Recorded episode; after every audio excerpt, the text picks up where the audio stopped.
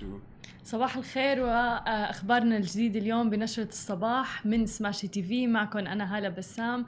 واليوم ليوم الثلاثاء بتمنى لكم يوم سعيد مليء بالسعادة والإيجابية والإنتاجية أيضا. آه، اليوم بنشرة الصباح رح نحكي عن العديد من الأخبار أسعار اليورو بدنا نحكي عن أسعار الذهب أيضا. وبالإضافة إلى ذلك بدنا نحكي عن ليش محمد العبار قرر إنه يلغي كل المسميات الوظيفية. وبخبرنا الأول بدنا نحكي عن اليورو الذي قفز إلى أعلى مستوى في أكثر من أربعة أشهر أمام الدولار الأمريكي يوم أمس الاثنين تحديدا بفعل آمال لدعم اقتصادات الاتحاد الأوروبي اللي كانت الأكثر تضررا من جائحة فيروس كورونا. وساعدت طبعا أنباء إيجابية عن لقاح محتمل لمرض كوفيد 19 في ثلاث مجموعات تجريبية أولية وعمت أجواء التفاؤل طبعا بشكل عام في السوق ورفعت عملات تنتعش في أوقات انفتاح شهية المستثمرين للمخاطرة مثل طبعا الدولارين الاسترليني وأيضا النيوزيلندي.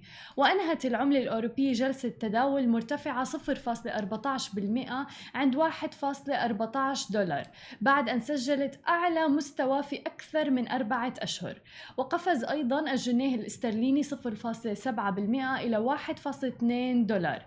وتراجع مؤشر الدولار الذي يقيس قيمة العملة الأمريكية الأمريكية أمام سلة من العملات الرئيسية 0.1% إلى 95.8 بعد أن هبط إلى أدنى مستوى في ست أسابيع في وقت سابق من هذه الجلسة. وارتفع أيضا الدولارين الاسترليني والنيوزيلندي أمام العملة الخضراء إلى 0.7 للدولار الأمريكي و0.6 للدولار الأمريكي على الترتيب مثل ما قلنا للاسترليني والنيوزيلندي.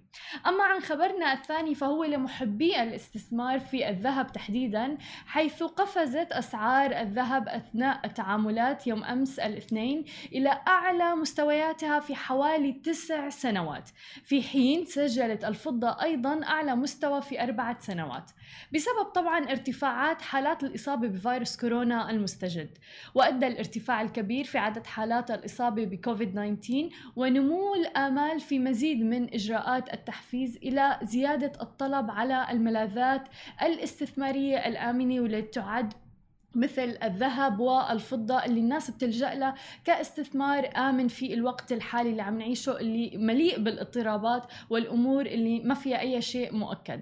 وكان سعر الذهب في المعاملات الفورية مرتفعا 0.4% عن تقريبا 1816 دولار للأونصة الواحدة بعد أن لامس في وقت سابق 1820 دولار وهو أعلى مستوى له منذ سبتمبر عام 2011 وقفزت أيضا الفضة 2.4% إلى 19.76 دولار للأونصة بعد أن بلغت أعلى مستوى منذ سبتمبر عام 2016 اللي كان عند 19.81 دولار مع أيضا زيادة التدفقات على الملاذات الآمنة. وللحديث عن التغيرات التي طرأت أيضا في مجال الأعمال يوم أمس ألغى رئيس مجلس إدارة إعمار العقارية محمد العبار كافة المسميات الوظيفية للعاملين بالشركة وذلك بهدف التركيز على المواهب والمهارات وليس المناصب والمسميات الوظيفية. وذلك في ظل الظروف التي فرضتها تفشي فيروس كورونا المستجد حول العالم. وأضاف أيضا العبار في رسالة موجهة إلى موظفي إعمار إلى أن الأزمة فرضت وضعا على الشركة تحتم فيه مراجعة الطرق التي يؤدوا فيها أعمالهم وأيضا إعادة النظر في المنتجات اللي بيقدموها للمستخدمين والأنظمة التي يستخدموها. وأيضا الأهم من ذلك كله ثقافة العمل اللي عم بيسعوا دائما على ترسيخها. وأيضا نوه العبار إلى أن المعلومات التي ستكون على بطاقات العمل التعريفية أو ال business cards رح تقتصر على اسم الموظف والقسم الذي يعمل فيه فقط. وختم رسالته بتوقيع بتحمل اسمه ثم لقب بو راشد من دون أي مسمى وظيفي.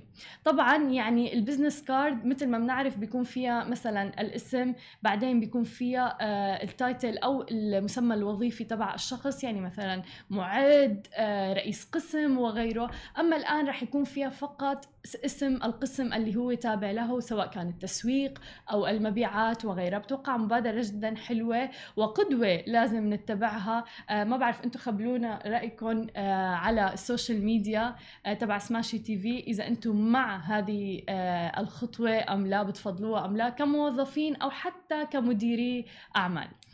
أما عن خبرنا الأخير فهو عن آه، عيد الأضحى حيث أعلنت المحكمة العليا في السعودية يوم أمس أن وقفة عرفة الخميس 30 يوليو وعيد الأضحى رح يكون الجمعة 31 يوليو. وأصدرت المحكمة العليا بيانا نشرته وكالة الأنباء السعودية واس بعد أن آه، بعد الاطلاع طبعا على ما ورد من المحاكم ولجان الترائي في مناطق المملكة بهذا الخصوص. تبين أنه لم يتقدم أحد للشهادة برؤية الهلال بعد مغرب يوم أمس. الخمس بعد بذلك بيكون يوم الثلاثاء هو المكمل يعني اليوم لشهر ذي القعدة 30 يوما وغدا الأربعاء الأول من شهر ذي الحجة الموافق للثاني والعشرين من يوليو تموز 2020 هو غرة شهر ذي الحجة لهذا العام 1441 هجري. والوقوف بعرفة سيكون يوم الخميس التاسع من شهر ذي الحجة لعام 1441 هجري. ويوافق الثلاثين من شهر يوليو 2020 واللي هو رح يكون عيد الأضحى المبارك يوم الجمعة الذي يليه. هذه كانت كل أخبارنا الصباحية لليوم. ما تنسوا تتابعونا على كل مواقع التواصل الاجتماعي الخاصة بسماشي تي في. تسمعوا البودكاست تبعنا وتنزلوا الابليكيشن نهاركم سعيد.